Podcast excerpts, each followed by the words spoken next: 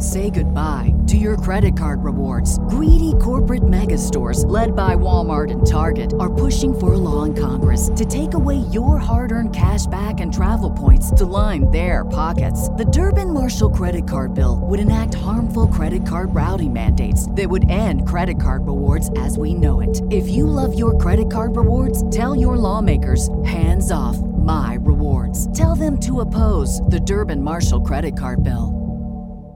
Star Wars 7x7 episode 1327. Today it's a Rebels briefing on Jedi Knight episode 10 from season 4 of Star Wars Rebels. Punch it, Chewie. Hey, this is Matt Moore from Comics with Kenobi, and you're listening to Star Wars 7x7, the only daily Star Wars podcast.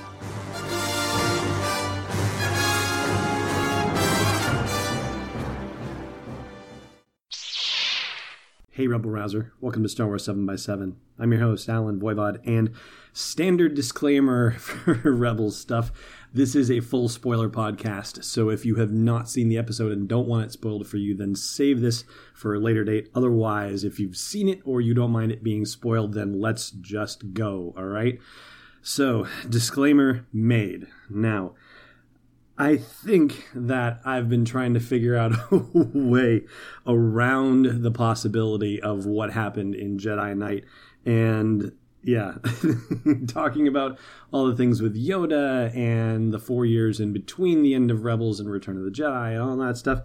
Yeah, that's trying to apply logic to every possibility. But you know, we've been talking about Kanan dying for the better part of a year, and it finally has come to pass. And the thing of it is, is that I feel like Kevin Kiner's soundtrack actually gave it away long before the actual event happened at the end of the episode. I don't know if you noticed this, but the soundtrack of the episode was really understated, muted. It was not the same kind of driving, action oriented music that we're used to from Rebels. It was definitely a much lower key, a much more gentle approach. Actually, gentle is the word that I used as I was watching the episode and just going, this just seems really soft. Not in a bad way, like just you know, observationally, it felt very soft. It felt like they were not playing this the way that they normally would if it had been any other Rebels adventure. And so here's the in brief on the episode. Of course, it's all about rescuing Hera for the most part. You know, there are a couple other things of import as well, and we'll get to those. But the rescue of Hera, Kanan tells Ezra that Ezra needs to lead this mission because Kanan is essentially compromised because of the way he feels about Hera. And the cutting of his hair and the shaving of his beard. Well, in the Rebels Recon episode for Jedi Knight and Doom recapping it, all they talk about is Kanan in a transitional phase that he knows somehow that he is moving on to something else, but they don't really explain it any further than that. One of the folks they interviewed suggests that it's about him preparing for battle and sort of getting his affairs in order, as it were. I don't know if that fully explains it for me. I really am kind of attached to what we talked about on a previous episode this past weekend about the idea of the samurai and cutting the top knot as a means of demonstrating that they are no longer going to be part of the samurai way, that they are leaving that behind, which is essentially what Kanan is doing when he decides that he is going to just fully embrace his love for Hera and hope that she does the same, which is, you know, certainly fulfilled at the end of this episode. And so the rescue plan involves those gliders that look like loth bats, and I guess at this rate, every animal on Lothal is basically named after Lothal. It's a loth bat, a loth rat, a loth cat, a loth wolf. Like, I can't wait to learn about the first animal on Lothal that isn't named Loth something. But be that as it may, they get to Governor Pryce's office, or actually, they get to this imperial dome in capital city and governor Pryce's office is six stories below where they're at. So ezra and sabine go to find a more powered ride out of the joint and kanan goes to rescue hera but not before he happens to pass the office of Admiral Thrawn, who is not there. Again, more about that in a moment.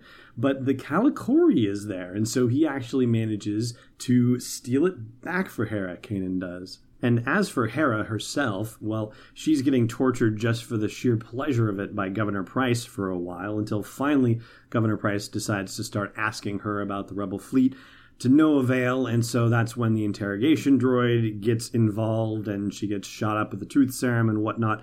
And just in time for, you know, Kanan to show up and for the episode's moments of humor which are desperately needed under the circumstances but with hera under the truth serum she actually gets to be very funny and it all leads up to this moment which you know in the annals of star wars I don't know if there's been an occasion where if someone says I love you, the person replies I love you too. I don't think it's happened. And we have a new entry in the I love you response situation. I love you. Must be the truth serum talking.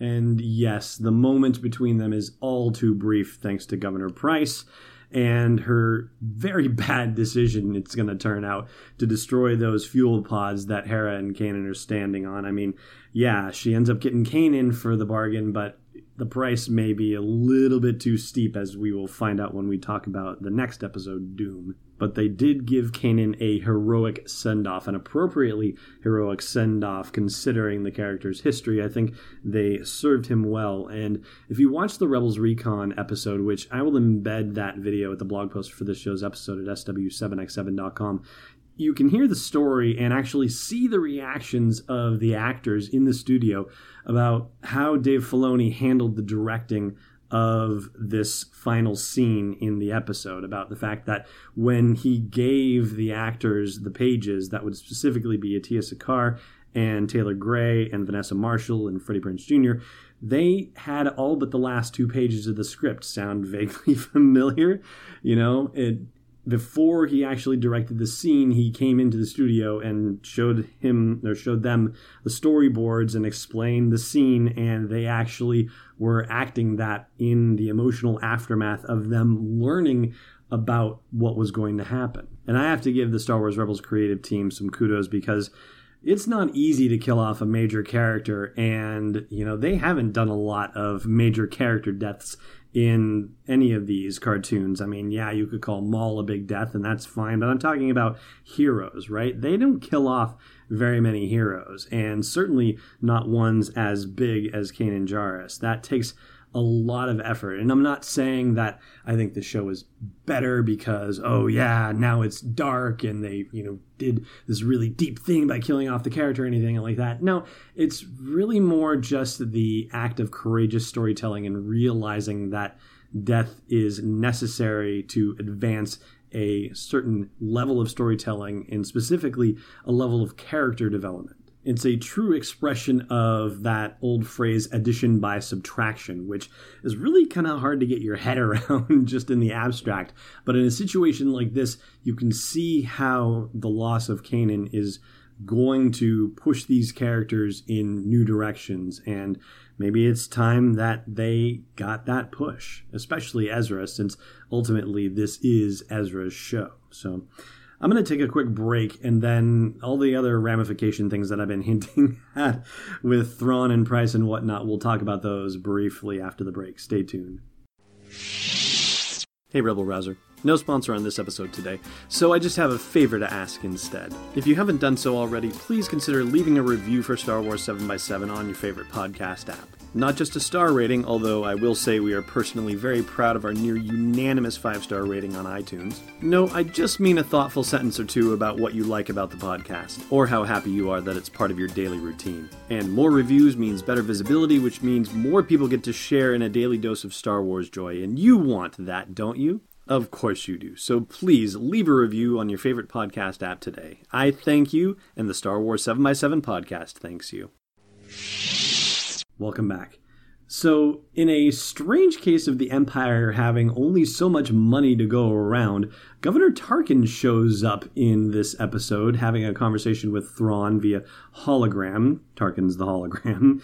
And tells Thrawn that his TIE Defender program is at risk because Orson Krennic is asking for more and more, you know, funds and resources for his project Stardust, which ties into Rogue One naturally, and of course Stardust is the code name for the Death Star project. So that's a fun bit of stuff that goes on in the episode and Thrawn actually has to go off to Coruscant to meet with Emperor Palpatine and discuss his TIE Defender program and basically sing for his supper and say, here's why you should fund the TIE Defender program and not whatever nonsense Orson Krennic is up to. And it's for that particular reason that Governor Pryce is on her own and has to deal with the rebel rescue attempt on her own. And she certainly doesn't think in the same strategic manner as Thrawn does because she orders her AT drivers to shoot the fuel pod, just blowing it up. And yeah, they got Kanan, but they also destroyed this giant fuel depot. I'm sure they have other fuel depots around, but A, maybe not. And B, even if they do, they just destroyed a huge amount of fuel. And I don't think Thrawn is going to be happy with that. And thankfully, we didn't have to wait long to find out the answer to that because Doom, of course, came on right afterward, and I'm going to talk about Doom in detail on tomorrow's episode of the podcast. In the meantime, that is going to do it for today, and in honor of the death of Kanan Jarrus, we are going to go silent into the end of this podcast. It just remains for me to say thank you so much for listening, as always, and may the Force be with you wherever in the world you may be. Thanks for listening to another episode of Star Wars 7x7. And hey, before you execute Order 66, check out SW7x7.com for show notes, links, photos, videos, and more. And we'd be spectacularly grateful to you if you put a little something in the tip jar at patreon.com slash SW7x7. It's not the downfall of the Republic, it's destiny unleashed. This podcast is not endorsed or sponsored yet by Lucasfilm Limited, Disney, or 20th Century Fox, and is intended for entertainment and information purposes only. Star Wars, the Star Wars logo, all names and pictures of Star Wars characters, vehicles, and any other Star Wars related items are registered trademarks and or copyrights of Lucasfilm Limited or their respective trademark and copyright holders. May the force be with them. All original content is copyright 2018 Star Wars 7x7. We hope you love it. Say goodbye to your credit card rewards. Greedy corporate mega stores, led by Walmart and Target, are pushing for a law in Congress to take away your hard earned cash back and travel points to line their pockets. The Durbin Marshall credit card bill would enact harmful credit card routing mandates that would end credit card rewards as we know it. If you love your credit card rewards, tell your lawmakers hands off my rewards. Tell them to oppose the Durbin Marshall credit card bill.